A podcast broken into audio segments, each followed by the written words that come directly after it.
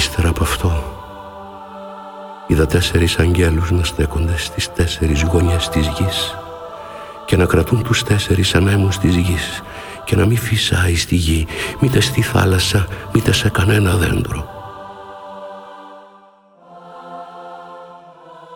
Κι είδα έναν άλλον άγγελο να βγαίνει από εκεί που ανατέλει ο ήλιος κρατώντας τη σφραγίδα του ζωντανού Θεού. Αυτός έκραζε με δυνατή φωνή στους τέσσερις αγγέλους που τους είχαν εντολή να καταστρέψουν τη γη και τη θάλασσα. Μην καταστρέψετε τη γη, μήτε τη θάλασσα, μήτε τα δέντρα, ώσπου να σφραγίσουμε αυτούς που ανήκουν στο Θεό μας, βάζοντας σημάδι στο μέτωπό τους. Κι άκουσα πόσοι ήταν αυτοί που σφραγίστηκαν. 144.000 από όλες τις φυλές του Ισραήλ.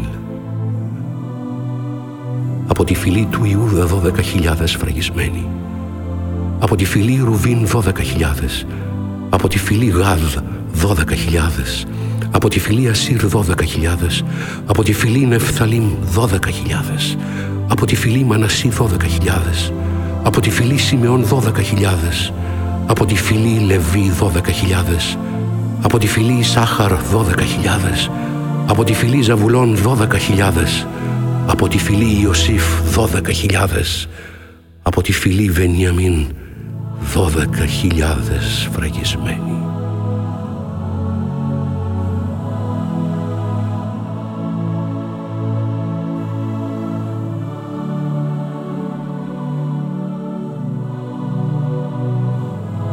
Ύστερα από αυτά είδα ένα μέτρητο πλήθος που κανείς δεν ήταν σε θέση να το μετρήσει. Από κάθε έθνος, φυλή, λαό και γλώσσα να στέκεται μπροστά στο θρόνο και στο αρνίο. Φορούσαν λευκές στολές, κρατούσαν φοινικό κλάδα στα χέρια τους και ακράζαν με δυνατή φωνή. Η σωτηρία είναι στα χέρια του Θεού μας που κάθεται στο θρόνο και του αρνίου Όλοι οι άγγελοι που στέκονταν γύρω από το θρόνο, από τους πρεσβύτερους και από τα τέσσερα όντα, έπεσαν μπροστά στο θρόνο με τα πρόσωπα κατά γης και προσκύνησαν το Θεό, λέγοντας «Αληθινά, ευλογία και δόξα και σοφία, ευχαριστία και τιμή και δύναμη και ισχύς ανήκουν για πάντα στο Θεό μας. Αμήν».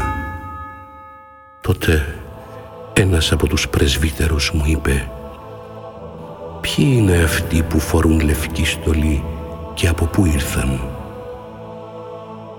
Εγώ του απάντησα «Κύριέ μου, εσύ ξέρεις».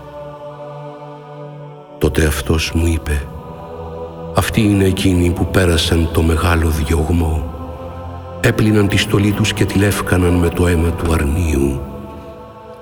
Γι' αυτό στέκονται μπροστά στο θρόνο του Θεού και τον λατρεύουν μέρα και νύχτα στο ναό του και αυτός που κάθεται στο θρόνο θα είναι πάντα μαζί τους. Δεν θα πεινάσουν πια, ούτε ποτέ θα διψάσουν. Δεν θα υποφέρουν από τον ήλιο, ούτε από άλλον καύσωνα. Το αρνίο που είναι στη μέση του θρόνου σαν καλός βοσκός θα τους κατευθύνει και θα τους οδηγήσει στις νεροπηγές της ζωής. Ο Θεός θα εξαφανίσει κάθε δάκρυ από τα μάτια τους.